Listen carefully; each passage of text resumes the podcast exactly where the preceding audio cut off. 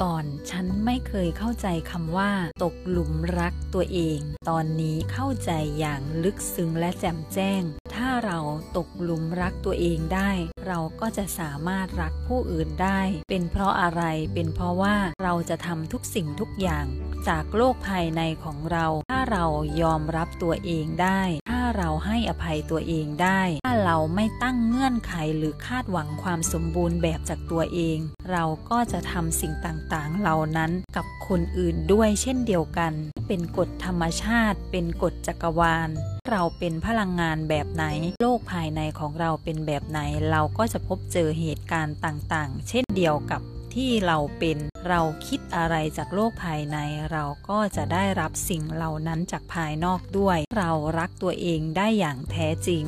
เราก็จะรักผู้อื่นได้อย่างแท้จริง